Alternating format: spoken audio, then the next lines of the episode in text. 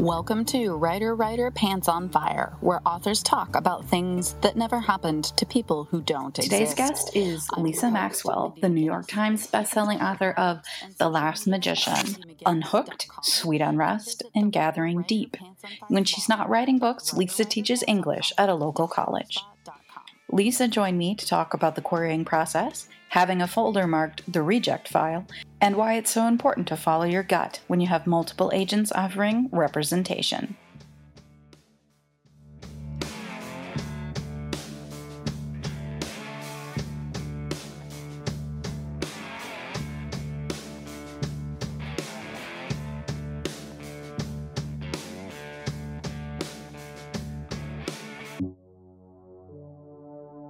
Born to privilege, trained for command, destined for I always danger. ask authors about Master their querying commander and agent hunt Maas journey. So anything you have to share about duty, this, love, from magic, where you learned how to write a query, to how protect her long you were kingdom querying, how many queries terms. you sent, Air and just tell us a little bit about that journey for you and Liddell. what it was like trying to get an agent as an unpublished, unknown author. I actually used you, I think. Okay, so Way back in, yeah, right. I think this was back in 2010. Yeah, 2010 is when I started trying to actually write creatively. And I wrote a book that I finally felt like I wanted to query. Your blog was one of the websites that had stuff. I'm a researcher by nature. I just get all the information I can and it makes me feel better about things. There were a ton of great blogs that I probably can't remember now because it's been so long. I mm-hmm. remember yours being one of them specifically because you had your query slash, your Saturday That's slash. awesome. Thank you so much. That's so nice to hear. Well, thank you. Query Shark and Query Tracker, and I don't know, I'm a Virgo, so I just made lists. That's perfect. And I called my list the reject file. I just assumed I'd write five or six novels before something would ever hit. Get the no's and then move on, right? And then I could mm-hmm. get a yes eventually. So I queried Sweet Unrest and probably not the best way to query, but I had this kind of idea that it was a numbers game. Like once I was getting requests, and I was getting requests from pretty well known agents on that book, I kind of was like, well, then I'm just going to send a bunch of queries out and get the no's. Not really expecting anybody's ever going to say yes on this one. Probably queried 80 or 90 people. I had competing offers, and I was an idiot and went with the one at the bigger agency instead of the one that I liked better. Oh, okay. Right, because I was like looking at, well, he's at a bigger agency and he's actually sold things. My gut reaction was I liked the other woman I talked to better. They were both really baby agents, young, young agents. He took that on submission and then he didn't like any of my next books. Sweet Unrest was paranormal romance. I think he thought, just write me another. So then I queried again and I had another set of competing offers.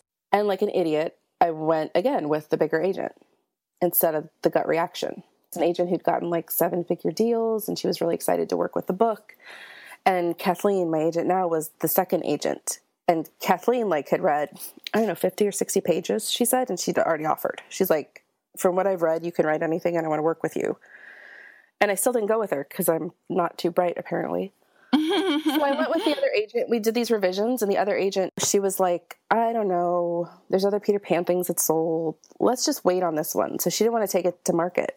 That was right before Once Upon a Time was hinting that they were going to have a Peter Pan plot. And I was like, well, if you don't take it now, it's always going to look like fanfic.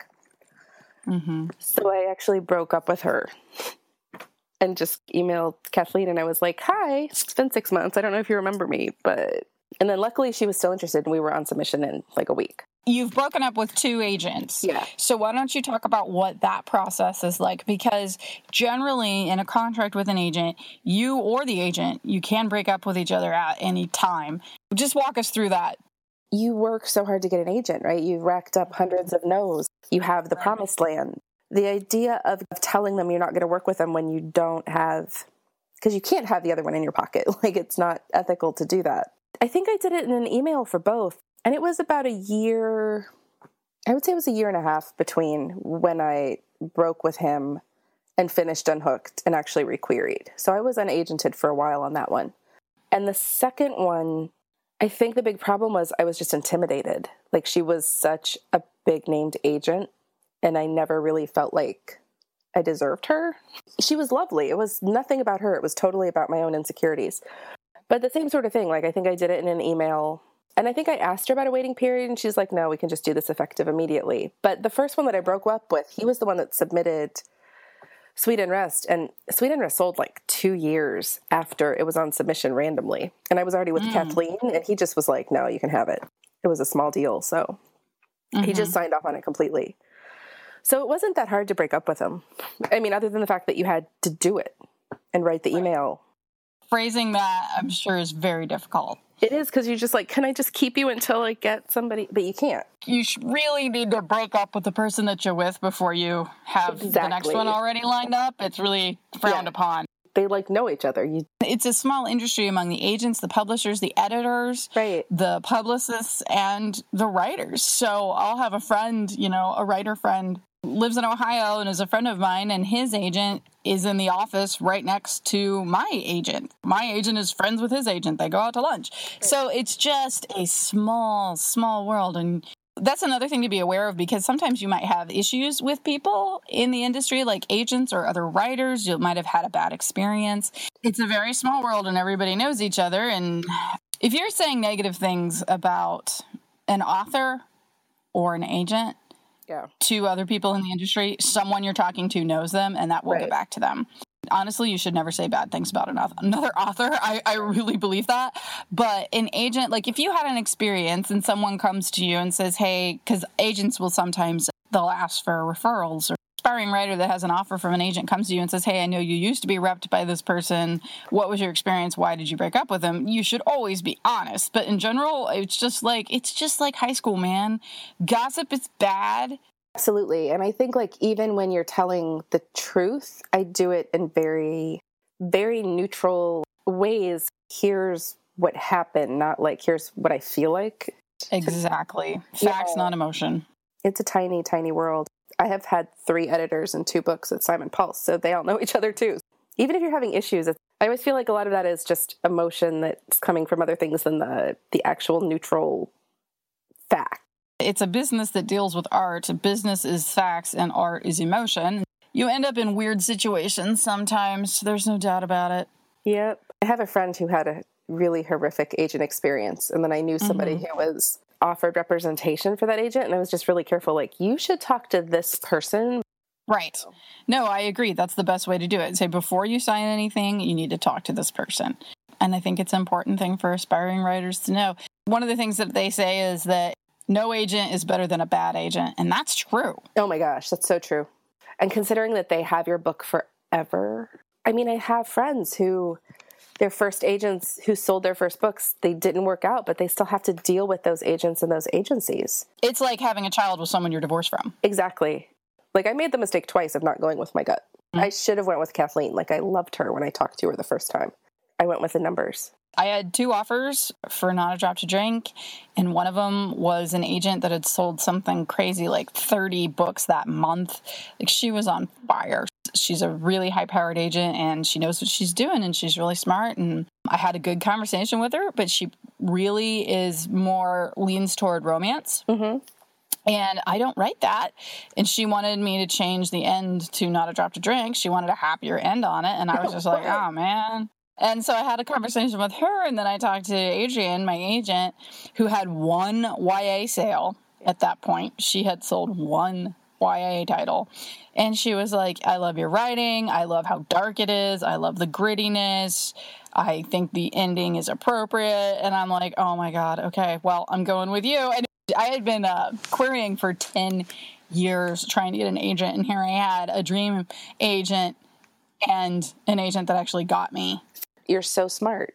The second time when I went kind of crawling back on my knees, begging, like, hi, Kathleen, she'd had a few sales by then, but nothing big. And now she's moved mm-hmm. to like Andrea Brown. Now she's routinely right. one of the top 10 like YA agents listed on Publishers Marketplace. It was an idiot because we mm-hmm. work really well together, you know, as a team. I just think it's really good to have these conversations for aspiring authors to listen in on. Yeah. About the failed relationships with an agent. Right. And I think part of what I was thinking is like, well, this is a business relationship and it, they, we don't need to be friends. It is a business relationship, but because you need to be able to talk with them And you need that person who's going to have your back. I think you have to know what you need out of a relationship. I have a friend who she works so differently than I do. Like her relationship with her agent is such that she will write these like five or six two line pitches of possible ideas that she's thinking mm-hmm. about doing. And she'll mm-hmm. see which one her agent likes and then she'll write mm-hmm. it. I just write the weird thing and hand it to Kathleen. I can only write what I really feel like writing at that moment. So I think like knowing how you work is really important too and what an agent's going to be receptive for. Up next, Lisa on writing a series versus writing standalones and the never ending popularity of Peter Pan. Forbidden from sailing after a failed mission, Princess Nile disguises herself as a commoner to get out on the high seas again. Now she must whip the incompetent crew into shipshape while dodging the arrogant, too handsome first officer, hiding her identity, and concealing forbidden magic. Discover an addicting new YA fantasy series with a kick ass heroine. For fans of Sarah J. Maas, Air and Ash by Alex Liddell. Now available in audiobook let's talk about your first two books Sweet Unrest and Gathering Deep are part of a series. Yeah. So you've also written a standalone and you have another series in the mix right now. Mm-hmm. So do you find that you prefer writing one or the other and what do you find are the challenges for each for standalone and for series? That's a good question. So I wrote Sweet Unrest back in 2010 when everybody was selling trilogies and I thought you just needed to have a trilogy. And by the time mm-hmm. it sold, nobody wanted a trilogy anymore because that big bump in paranormal romance was dead. The second book of that was not the trilogy that I wanted to do. And so Gathering Deep was it was interesting because I wrote it from a secondary character's point of view. I knew what I wanted to do was take the villain from Sweet Unrest and give her a backstory. And then like Unhooked, I was really done with that when it was done because the revision process was so intense. Like I purposely designed The Last Magician in a world that was huge. I wanted the world to be big enough that if people liked it, I could just keep writing other stories in that world. Which I'm kind of regretting now because I'm writing the second book of it and it's hard. There have been points where, and my husband tells me this is just part of my process. I have amnesia once it's over. So, where I'm just like, can I just give them back the money and we'll just call the ending of The Last Magician the ending? but he tells me I do this for every book. I don't believe him, but that's what he tells. He's taking notes now so he can prove it to me. But The Last Magician, that I was writing it and it was really long. This is not one book. Luckily, my publisher was like, sure, great, give us another one. Is it going to be a duology or a trilogy? And I'm, I don't know. Like, I didn't want to tell them it was going to be a trilogy and have mm-hmm. sagging book in the middle. So I wrote this god awful synopsis. It's like the worst synopsis I've ever written. It included the word dude like multiple mm. times. The end was like, and so it's going to kind of end like this, but I haven't figured it out yet, but I'm sure it'll be okay. That's right. valid. If you are a pantser like I am, I'm I have not. written synopsises. I'm not. That's the thing. It's so bad. Oh. But they seemed happy, and my editor's like, "Yeah, that sounds like a really big story. I think this is a trilogy." The biggest challenge with trilogies is always that saggy second book. Right. And I think that's why duologies are big now. We've kind of had that kickback where it went from everybody wanted trilogies to only standalones to now we're kind of flirting with that again and we're saying maybe we'll try duologies. Yeah. So I think it depends on the scope of the story you were telling. I mean, for Unhook, that story wasn't a bigger story. It was really just that kind of world in Neverland and that those sets of characters. But The Last Magician, I mean, it's five points of view. It's time travel. It's like the story of America. It's right. a giant epic scope that even if I'm not branching off with secondary narratives, just to get those five or six characters that are well developed characters enough of an arc, it, it's going to take more than one book. Heck yeah, yeah, there's no way. When I was writing outline for Given to the Sea, I turned it into my agent. It was a 10 page synopsis. And she was like, Mindy, this is not one book. And I was like, well, it is. It's just like a really long book. Right. but then once I got into writing it, like you're saying, I have four POVs in Given to the Sea. Yeah. And if everybody's going to get an arc, yeah. I mean, you need space. And especially when you're writing fantasy and you have magic involved, you got to do all the world building. You got to have a lot of space. There's no doubt about that. Right. Do you know what your word count was for The Last Magician? 132,000 People seem to be okay with how long it is. They seem to be happy Mhm. that it's like a 500 page book. No, I, I ran into that with Given to the Sea too. I would turn it in and they're like, wow, this is a long book. And I'm like, hey, it's a big story.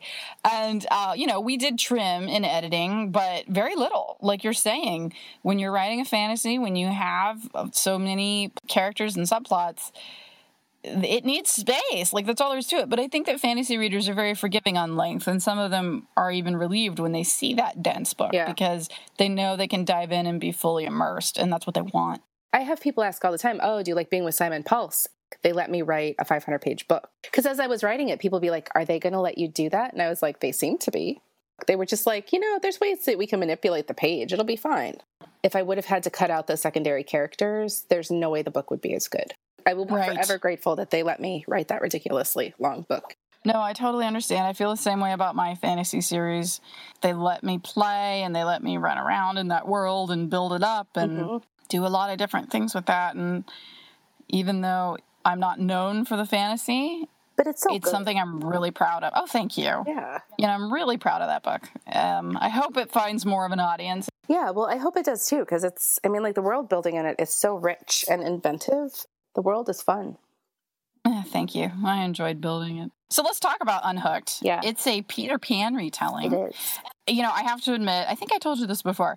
Peter Pan and Neverland have like never done it for me, but for whatever reason, they have fascinated readers from their inception years ago right up to the modern day. People are really way into Peter Pan. Why is that? Like, what do you think it is about the story that continues to resonate, and what new angle did you bring to it with Unhooked? I think escapism is part of it.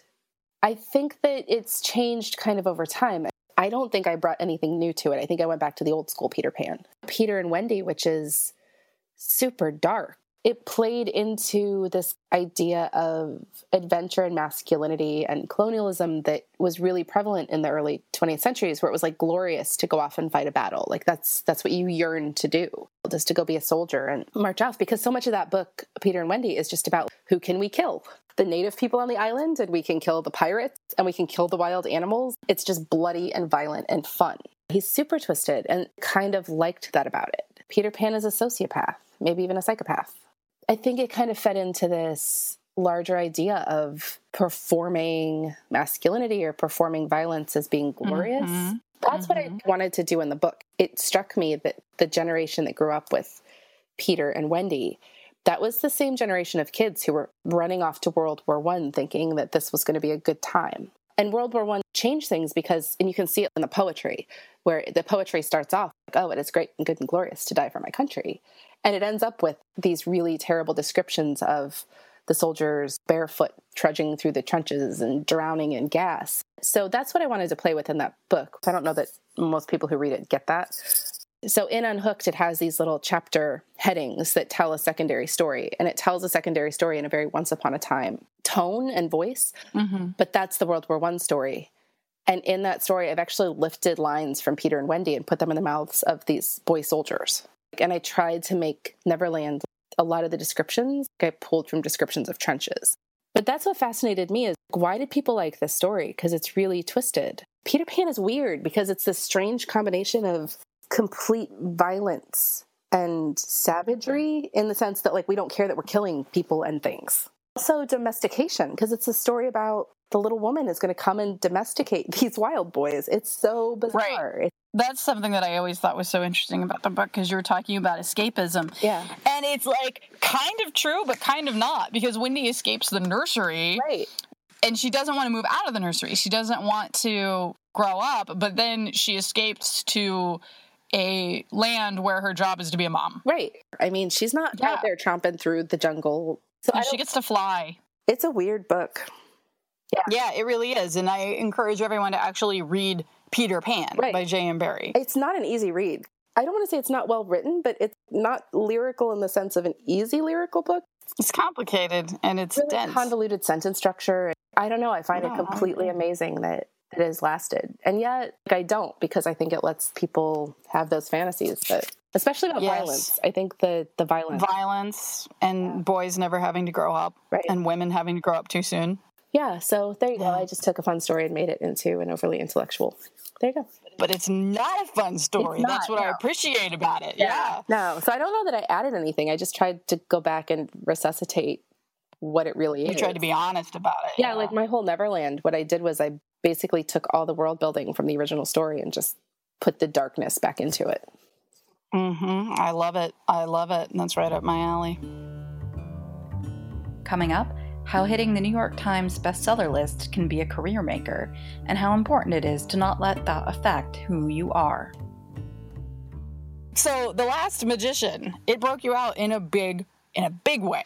Suddenly you're a New York Times bestselling author. I mean, like, oh my gosh, right? I don't know what happened. I remember I signed with you like right after it hit and you were you were just like, I don't even know what's going on. I still, I still honestly don't, but I'm not going to give it back. That whole mercurial idea of the list was this something that you or your publisher were expecting or was it totally was it more of a sleeper hit I was not expecting it because I am not an optimistic person ever by nature. I just expect the worst at all times and prepare for it. And then I'm pleasantly surprised if it doesn't happen. And the list was never a bucket list for me because I've always kind of felt like you're not in control of it. You're not in control of the Yeah. size deal you get. You're not in control of what you can convince your publisher to do to sell it. So I've always had this kind of perspective that if I can just keep publishing, that's what I want to do. And if I can get mm-hmm. good reviews, trade reviews, I can control the quality of my book. I can't mm-hmm. control sales. I can't control that outside stuff. Because if No, I could, somebody would have figured it out already and we'd all be bestsellers. I was not expecting it. No. I don't know that they were necessarily. I think that when they got the cover set the summer before, they had bumped up whatever their order was for printing. But like, I literally don't know what my print runs are because I don't want to know. I can't control it. Mhm. I don't need to know if it's too small or too big. It just would play with my head. I think they sent me to one book fest out in Berkeley in May, which I was like, oh my gosh, you're sending me somewhere? And it's to California. This is incredible. This is the first time anything like that's ever happened. Good for Unhooked. It was a lead title, but not in the sense that I got to do anything for it. So no, I I wasn't expecting it. I don't know that they were. Apparently, like it was on some kind of Barnes and Noble buzz list. The week or two before, it popped up on Amazon, like the Amazon landing page for YA. I think it's just really photogenic, well i think the cover did you huge favors it's a beautiful cover gorgeous. I like won the lottery. I found out recently like, the guy who does it, he's a graphic artist, but he's like one of the top 10 rock concert poster artists working now. My editor told me that day she'd been checking Bookscan and it was close. Mhm. So I actually was telling my husband, like, I want to go on a bike ride tonight. I don't want to be in the house. I was like, I don't want to be disappointed. So, you know, because I'm optimistic Yeah. like that. And so when Yeah, she me too. called, like, I almost didn't even answer the phone. Like, I wasn't even close to my phone. Do you happen to know how many books you sold that first week just so that people can get an idea of Um, uh, what it takes to hit the list I do not, but I can tell you that first week I was eight and I looked at the publisher's weekly Mhm. list, which is actual sales numbers.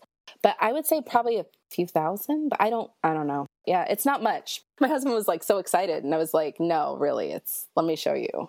People are going to think we're rich now and I'm like, "Well, stop telling them." That's something I run into too. People think I have a lot of extra money, and I'm like, dude, I pay the bills and then I eat like frozen food. Yeah. So the uh, list, it's interesting. You're right that in your opening week, if you sell, it's obviously it fluctuates because of the fact that it all depends on how much somebody else sold too. But I would say like 1500, and you've got a good shot at hitting. It all depends on how everybody else is selling. Once you get that exposure, once you've your name and the title is up there, Mhm. Oh, it's been great. that's huge. My 5th week on the list was the week that the Handbook for Mortals came out. Oh, okay, Right. got so it. I yeah. was like on the list while everybody was lamenting how the list was just this rake thing that people bought their way into. And I was like, I can't say anything, but like, I don't think anybody bought this for me. right. It is editorial, right? It is not straight sales. It's not just who sold the most that week. It's whatever magical algorithm that the New York Times people come up with. I wrote a really good book. Like I'm really proud of Right. The Last Magician. I didn't put it on the list. And I know so many Right. people who have amazing books who are probably better writers than I am that aren't on the list. So I kind of feel like I've had experiences already where people now pay attention to me because of that. And then they Mhm. ignore the person sitting next to me who doesn't have it. Those of us that are in the industry, we know that you don't have to sell a butt ton of books in order to hit. Right. We also know how the list is compiled. It's not straight sales. There are certain, just for listeners, so that you know, there are certain stores that are reporting stores for New York Times. And so the list, the New York Times list, is not an accurate representation of how many books actually sold across the entire United States that week. It's from certain stores. It's like we know that, but the average reader does not. And so they hear New York Times bestselling author and they're like, "Oh my gosh, that's amazing," you know. Right. And and it is amazing and it does mean something, but it means something different to us than it means to the average reader. Right. And I like that it means something to the average reader. I feel like it gives me exposure to the average reader. Every single person is one book away from a flop and being forgotten, and one book away from Yep. a bestseller. I started out trying to write romance, which didn't go well because people die in my books. The romance community is really, really good at pulling people up. Unhooked Mhm. sold because Jennifer Echols, I met her when I lived in Birmingham. That book was dead in the water, and she got a new editor at Simon Pulse whose wish list said pirate book. And she's like, Oh, I have a friend who's writing one. And another editor Huh. at Pulse had already rejected my book. So I emailed her. I'm like, this would not have happened if you hadn't been so kind and generous. And she's like, no, that's what we should do for each other. And I and I really believe that. Yeah. Working on the work is what you can control. You can't control the other stuff. Be awesome to other people. Like build a community that way and not worry about lists and stars. And to me, it's not important. And it wasn't important before I hit. And I feel like as much as I love it and it makes me Mhm. giddy to see it, it may never happen again. And you're modest enough and grounded enough to know that. So that's really great. I don't know that it's modesty. I think it's just like my defense mechanism that I just expect bad things Okay. to constantly happen. like I totally hear you. Prepare. Maybe realistic because this isn't my living. Realistically, I'm going to have a day job forever. Tell us about what's coming up for you. Obviously, you're working on the second book. Can you tell us the title? So I cannot tell you the title yet because that's not out. Oh, It's okay. not out yet. Right, no I know the title though, and I will say that if people Okay. want to know the title earlier, they should go to my website, which is www.lisa-maxwell.com, and they can sign up for my newsletter because I often tease my newsletter people with stuff. So I'm basically working on the Last Magician series forever because I have two more books to write for that, and I have a middle grade, like a dark contemporary fantasy middle grade that is on submission right now. That's awesome. You mentioned your site. Why don't you tell us where else people can find you, like on social media? So right now on Instagram at Lisa Maxwell 13. I am not on Twitter right now. I made my Okay. husband change my password. I'm supposed to be done with book two by Thanksgiving, Mhm. and I just kept getting sucked into Twitter. So I probably Yeah. will be back eventually, and that's at Lisa Maxwell YA. Instagram, I'm on still, so you can find me there or my website. You can sign up for the newsletter because I am sending out a newsletter usually on the 13th of every month.